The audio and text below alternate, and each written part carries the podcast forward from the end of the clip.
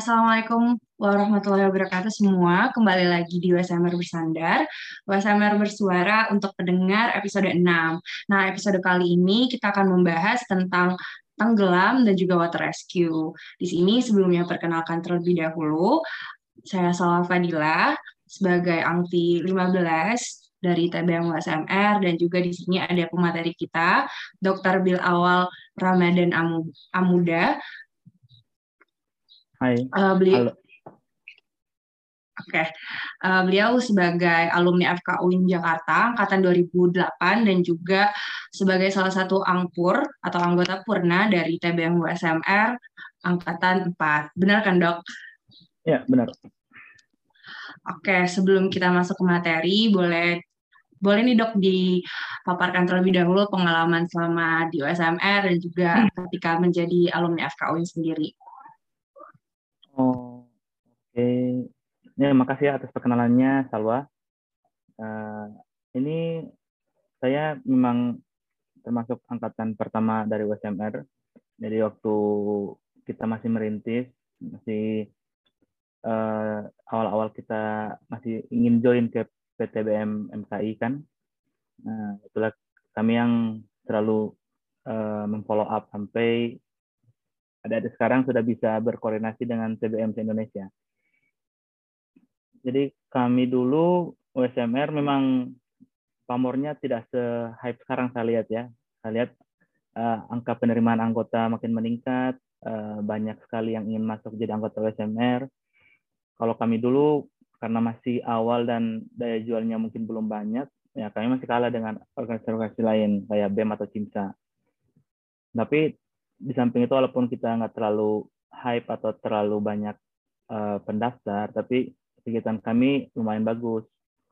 Nah, un yang untuk yang paling berkesan sih waktu saya jadi anggota USMR dulu, kita pernah turun jadi tim rescue ketika banjir di daerah Sukabumi kalau tidak salah ya.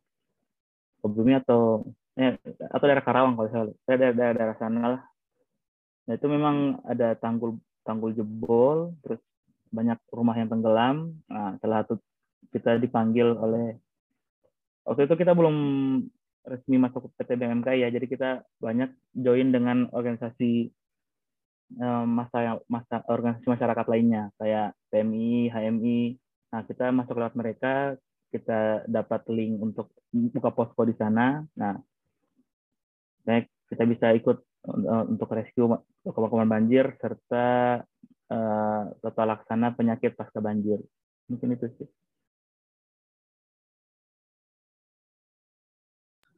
Oke, okay, berarti ya, berarti emang udah sesuai banget sama dari tema kita kali ini berbau water rescue juga. Terus uh, Mungkin bisa kita mulai kali ya dok untuk dari sesi PSMR bersandarnya.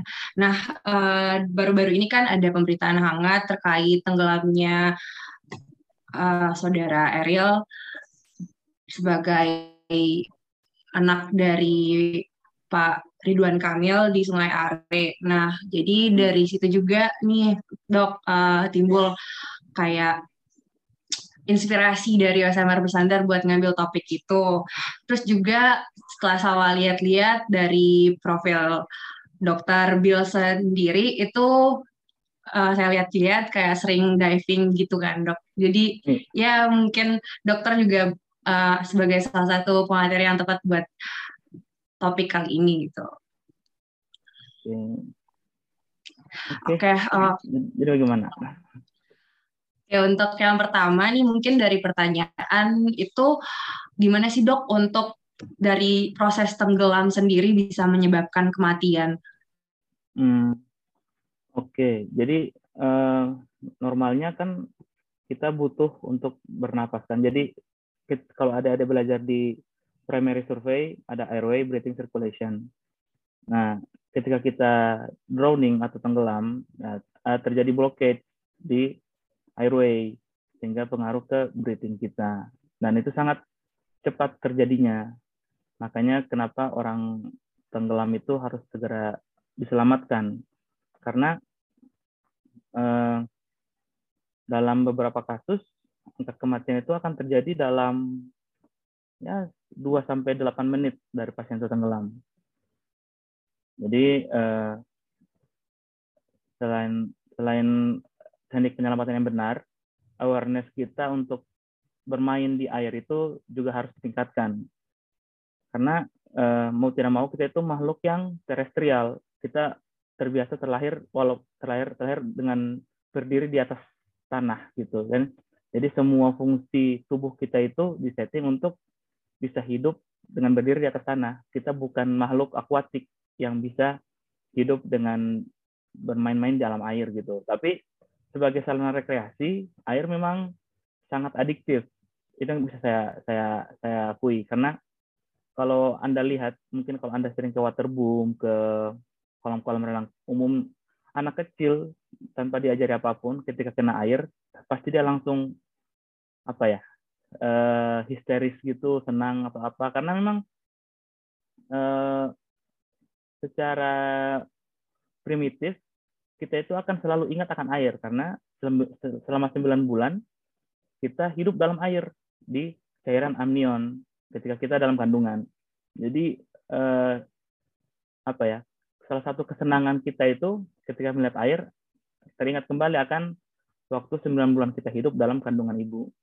Jadi itulah kenapa eh, sarana rekreasi air itu sangat laku untuk kita komersilkan. Tapi sayangnya di Indonesia eh, pengkomersilan sarana air itu tidak dibarengi dengan eh, safety measurement yang baik.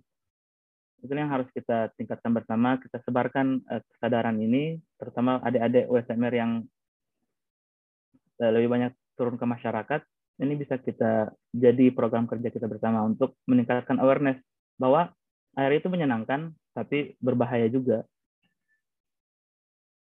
Itu harus kita tanamkan terlebih dahulu.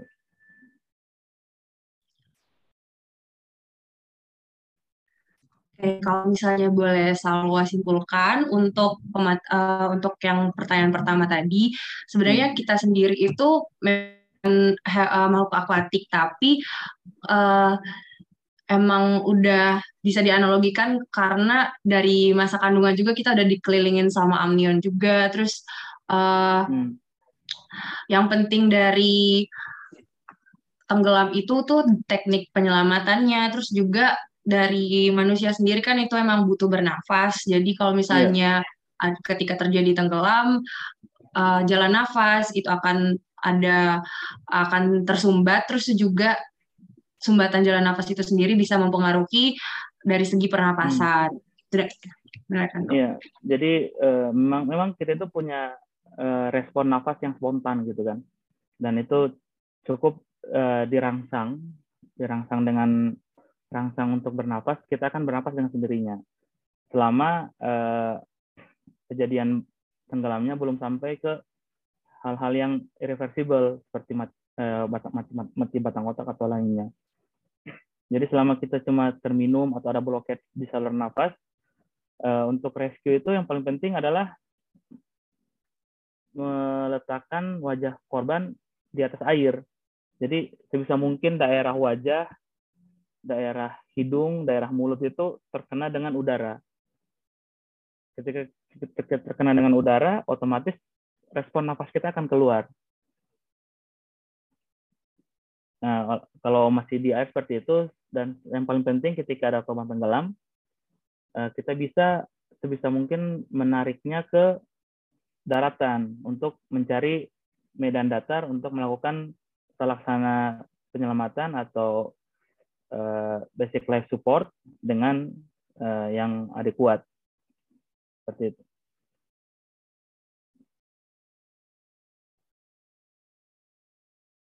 Uh, ya, baik dokter. Kemudian karena mungkin moderatornya lagi terkendala jaringan, saya izin lanjutkan ya dok uh, ya. ke pertanyaan selanjutnya. Uh, nah itu tuh kita sebenarnya butuh waktu berapa lama sih dok untuk uh, dari tenggelam ke kematian tadi? Uh, ya. Waktu dari tenggelam ke kematian itu sangat cepat jadi dari korban uh, ter, tertutup jalan nafasnya sampai ke henti jantung henti nafas itu kalau beberapa kasus di air tawar itu bisa sampai lebih eh, 2 sampai 8 menit untuk air tawar ya. Cuma untuk air laut bisa lebih lama, bisa sampai 5 sampai 12 menit. Itu yang dari eh, kita karena kan paling sering itu yang bikin blockage itu adalah ada air yang masuk ke dalam saluran nafas kita, masuk ke uh, airway tract, alveoli sampai lain-lainnya. Jadi itu terjadi karena kita panik. Hmm. Sebenarnya kalau kita, eh, apalagi di air laut ya, sebenarnya kita itu punya uh, sesuai dengan hukum Newton. F aksi sama dengan min F reaksi gitu kan. Ya, Jadi at, nah, atau seperti hukum Archimedes. Uh, apa saya lupa saya lupa uh, bunyi hukumnya seperti apa. Cuma kita itu punya kecenderungan untuk mengambang, untuk floating, terutama di air tawar, eh, air air laut.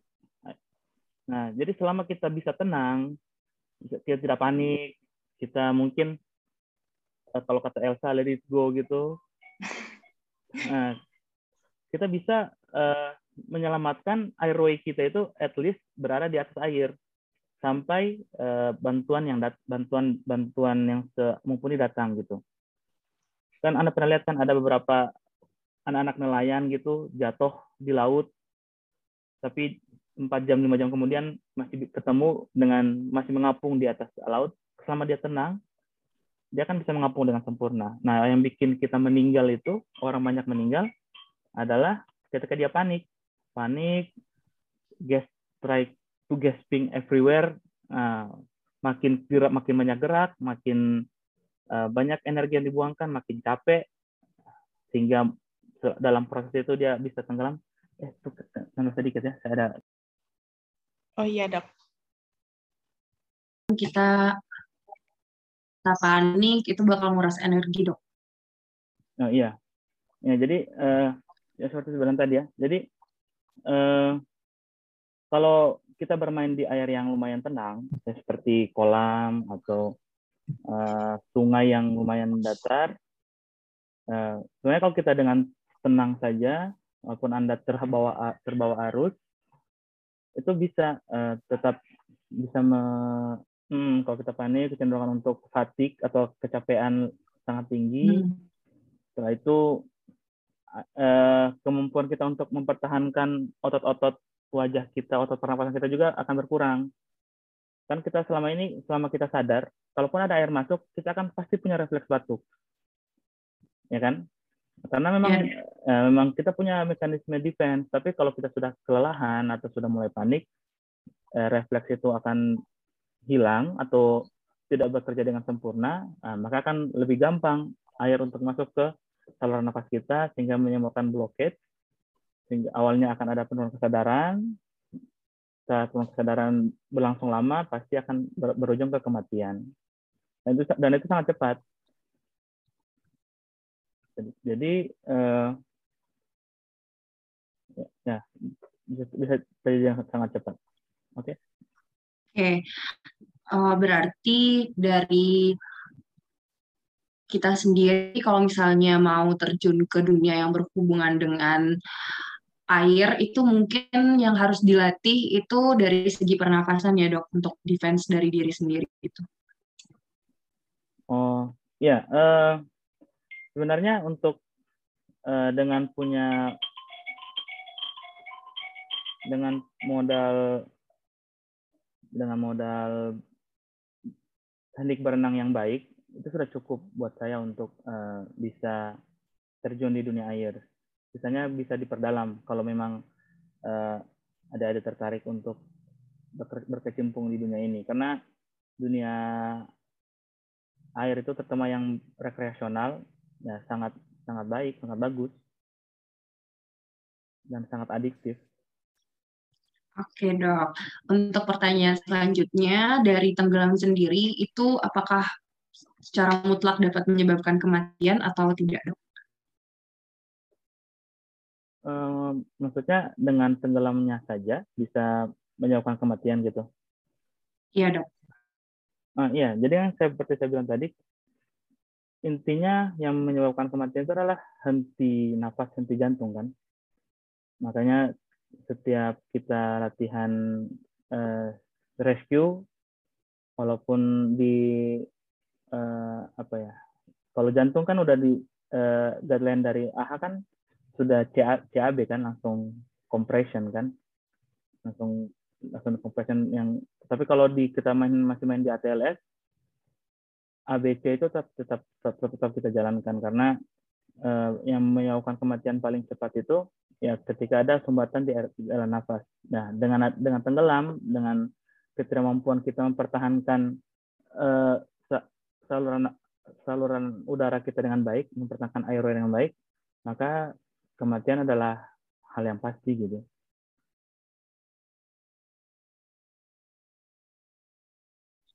Oke dok. Uh, terus kalau misalnya ada orang yang tenggelam, kira-kira apa sih yang dibutuhin orang tersebut buat uh, mempertahankan diri gitu dok? Ya, uh, sebenarnya pertanyaan ini sangat teknis dan uh, setiap uh, jadi disclaimer dulu ya, semua olahraga air itu termasuk olahraga ekstrim. Mau arung jeram, mau uh, at least cuma berenang, itu termasuk olahraga ekstrim karena kita bermain di sebuah lingkungan yang tidak didesain untuk Homo sapiens, gitu kan. Kita merupakan terrestrial mammal dan air itu adalah ranahnya akuatik mamal. Walaupun kita punya teman-teman mamalia yang bisa menahan nafas di air seperti paus atau lumba-lumba, ya kita bukan mereka gitu. Nah, jadi jadi ketika yang paling penting adalah uh, awareness. Jadi sebelum sebelum kita bicara ke rescue, kita harus bicara ke masing-masing diri dulu. Ketika Anda terjun ke air, apakah Anda sudah punya kapabilitas yang mumpuni untuk bisa bermain di situ. Mulai dari sudah bisa belajar berenang atau tidak, apakah dia panik atau tidak dalam air. Nah, walaupun nanti jelek-jeleknya ada ada kejadian orang yang sudah dididik dengan baik, nah di situlah tim rescue harus bisa mengutamakan ketika pencari ketika penyelamatan itu adalah pertama di dalam ketika masih dalam kondisi dalam dalam air sebisa mungkin mengangkat wajah korban ke atas ke permukaan air. Itu harus kita utamakan terlebih dahulu. Sembari memberikan respon taktil, kita kita panggil, panggil namanya, kita tiup-tiup wajahnya untuk merangsang respon nafas dia. Eh, selain selain itu, setelah kita bisa eh, evakuasi korban, langsung kita cari tempat yang datar. Kalau kita dengan perahu, kita bisa naikkan korban ke perahu, kita laksanakan protokol basic life support di atas perahu. Kalau bisa sampai advance, lebih baik lebih baik lagi. Cuma kalau kita tidak punya perahu, kita bisa melihat ada daratan, mungkin kita tarik korban ke daratan sambil sambil tetap kita berikan pertolongan pertama, kita pertahankan wajahnya di atas air, terus sambil kita panggil atau kita tepok-tepok sampai dia sadar. Seperti itu. Oke, berarti kalau misalnya bisa saya simpulkan kembali, yang paling penting itu awareness dan juga mungkin uh, tahu diri kalau misalnya bisa berenang atau enggak, terus juga punya ya. kekhawatiran yang besar atau tidak, kecemasan gitu kalau misalnya anaknya panikan ya mungkin uh, jangan ter, ter, jangan ke ranah yang ekstrim-ekstrim gitu ya dok. Terus kalau misalnya dari segi kita sebagai tim medis nih dok, uh, selain dari ketika ada korban tenggelam, kita angkat wajahnya, terus kita kasih respon taktil, dan juga uh, kita letakkan pasien di tempat yang datar, kasih basic life support, hmm. itu selain hal-hal tersebut, ada lagi nggak dok yang perlu dilakukan kalau misalnya kita menemukan korban tenggelam? Oke, uh, yang paling sering itu ketika orang yang mungkin orang salah tangkap ketika sudah sampai di daratan, orang lebih banyak langsung meniup, langsung breathing gitu kan. langsung berusaha memberikan napas buatan. Sebenarnya uh, selama kita sudah bisa pastikan bloketnya gara-gara air, mau ditiup seberapa banyak pun pasti akan tidak bisa. Jadi uh, mungkin kalau anda lihat banyak orang-orang ketika ada anak kecil tenggelam, langsung diangkat, dibalik-balik, diputar-putar, ditepok-tepok belakangnya, itu sudah terlambat. Jadi kalau ada korban tenggelam, kita sudah bisa sampai daratan, langsung saja uh, kompresi, kompresi breathing, kompresi breathing seperti pada uh, teknik basic life support pada umumnya. Jadi tidak perlu lagi capek-capek tiup-tiup mulutnya. Tiup, tiup mulut tetap ada, tapi dengan uh, kompresi yang berjalan. Jadi tetap 32, 32, 32. Sebisa mungkin pasien bisa sadar sampai dia bisa punya respon untuk melindungi airway-nya sendiri. Itu dengan batuk. Jadi kalau bisa pasien sadar, pasti dia bisa batuk, pasti air akan keluar dengan sendirinya dari blok dan bloket akan hilang dengan sendirinya. Itu sih yang ingin saya sampaikan. Oke, berarti uh, yang tadi yang sering banyak salah kaprah di masyarakat Indonesia ketika ketika ada yang tenggelam langsung dibalik badannya biar airnya keluar yeah. harusnya dikompresi yeah. terlebih dahulu baru nanti dibantu dari support breathing atau pernapasannya ya dok. Yeah. Terus juga kalau misalnya dari yang dokter utarakan berarti untuk uh, dari sistem aman yang ada di tempat-tempat rekreasi dari mungkin waterboom ataupun kayak rekreasi dari sungai-sungai seperti uh, sungai-sungai atau sejenisnya itu tuh yang perlu ada di security-nya itu adalah kemampuan basic life support ya dok. Seharusnya standarisasi ketika membuka sebuah wahana air, ya para pekerja di sana juga harus punya safety measurement yang sesuai, punya standar keselamatan yang sesuai dan para pekerja di sana ya minimal basic life support. Tapi kan selama ini kan tidak kan. Anda bisa lihat uh, banyak kolam umum ada penjaganya. Mungkin water water boom itu kalau lagi rame ada, kalau lagi sepi hilang-hilangan orangnya. Itu yang harus harus kita uh, edukasikan bersama ke masyarakat.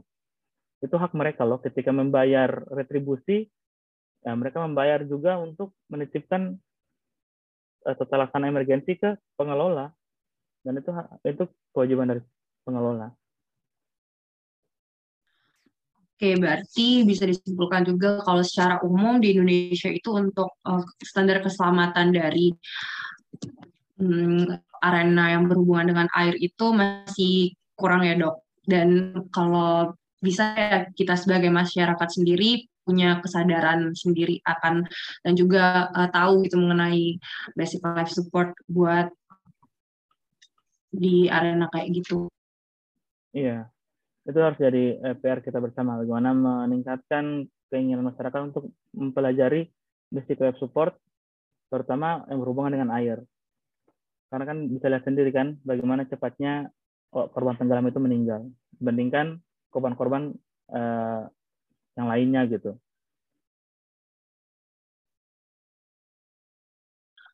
Oke, uh, kalau misalnya nih dok kita sebagai tim rescue itu belum belum punya pengalaman dari water rescue. Kalau misalnya ada yang tenggelam, itu gimana dok?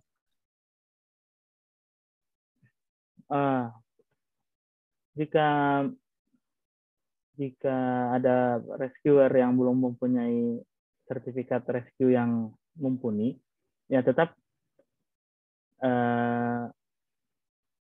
prinsip tiga aman itu harus kita terapkan amankan diri, amankan korban, amankan lingkungan. Nah, kalau Anda yakin Anda bisa mengamankan diri dan lingkungan Anda, ya jangan sampai mati konyol untuk menolong orang di lingkungan yang Anda tidak kuasai. Itu yang harus saya sampaikan kepada rescuer. Hanya skill water rescue itu sangat dibutuhkan dan mungkin ada sertifikasi sendirinya. Dan kami juga sih biasa kalau di olahraga diving kita punya level sendiri yang uh, untuk bisa sampai ke diver yang sudah tingkat rescue gitu. itu ada tingkatannya sendiri ada ada ada spesifikasi trainingnya gitu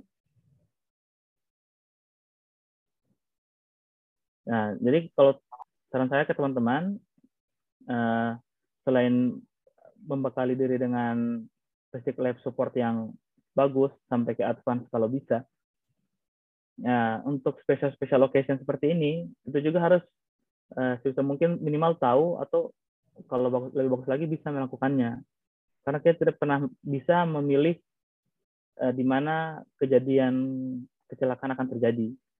Ya, sebagai rescuer, teman-teman USMR yang uh, bisa yang yang sudah mengabdikan dirinya untuk medical rescue, ya mem, uh, harus bisa bisa mungkin bisa melakukan rescue di semua tempat, mau kebakaran kah? Jadi anda bisa bisa belajar trauma inhalasi seperti apa di tempat uh, gempa bumi, bisa Anda tahu cara-cara uh, triase atau di tempat water rescue untuk korban yang tenggelam. Karena Indonesia itu sangat banyak dengan sungai dan laut loh. Jadi kalau kita tidak memulai untuk menyadarkan orang akan potensi bahaya dari uh, rekreasi air ini, mau air tawar atau air air laut, nah, angka kejadian kematian akibat tenggelam akan tetap tinggi. Di Indonesia mungkin saat ini report eh, laporannya cukup tinggi loh angka kematian akibat tenggelam. Itulah salah satu PR kita bersama di USMR untuk menyebarkan awareness ini. Oke, berarti yang harus di pahami sebagai tim bantuan medis yang pertama 3A terus itu juga basic basic life life support kalau bisa sampai advance kata dokter tadi terus juga kita harus tahu nih cara ngerescue uh, cara ngerescue di setiap bencana gitu ya dok. Baik bencana alam ataupun non alam kayak kebakaran tadi ataupun ada yang tenggelam juga.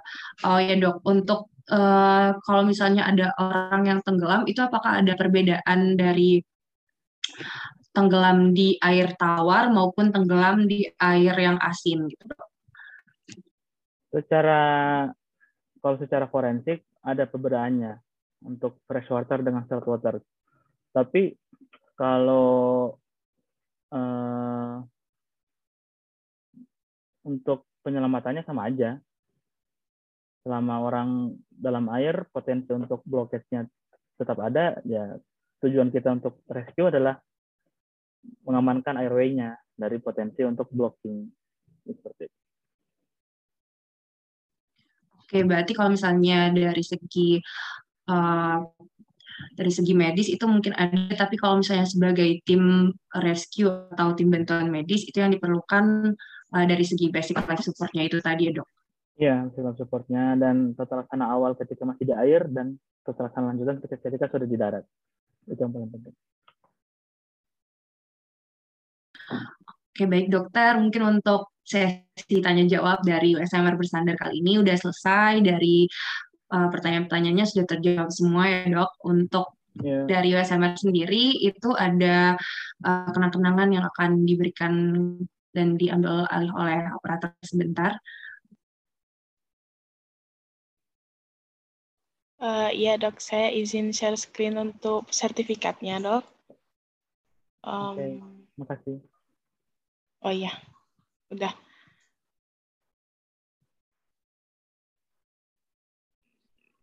Nah, terima kasih Dokter Biel sudah jadi narasumber untuk USM Bersandar ini. Semoga nanti ilmunya uh, bermanfaat untuk teman-teman dan masyarakat umum. Dan uh, nanti uh, sertifikatnya akan dikirim dok. Jadi nanti uh, bisa dikirimkan alamatnya dan nanti kenang-kenangannya akan dikirimkan kepada dokter. Terima kasih Oke, banyak dok. Ya, makasih sama-sama. Ya, saya kembalikan lagi ke Salwa Fadilah.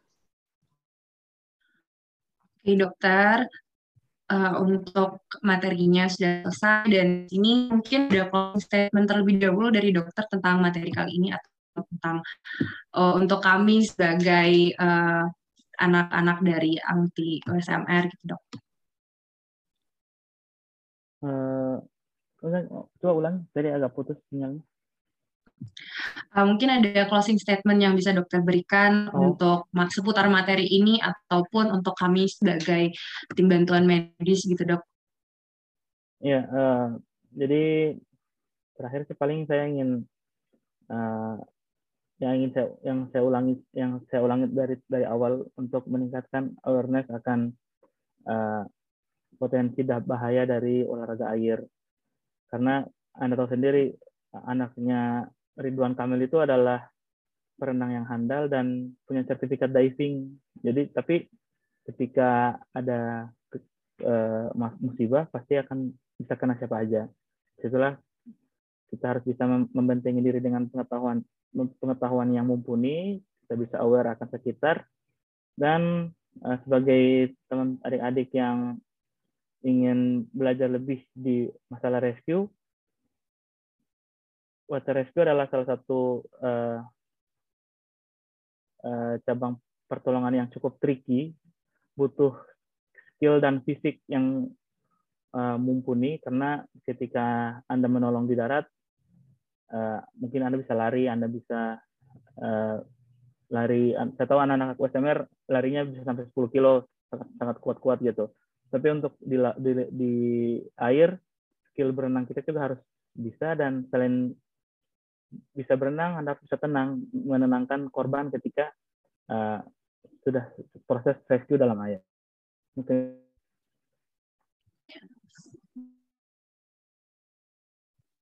Oke, baik. Terima kasih banyak dokter untuk sesi bersama Bersandar episode 6 kali ini.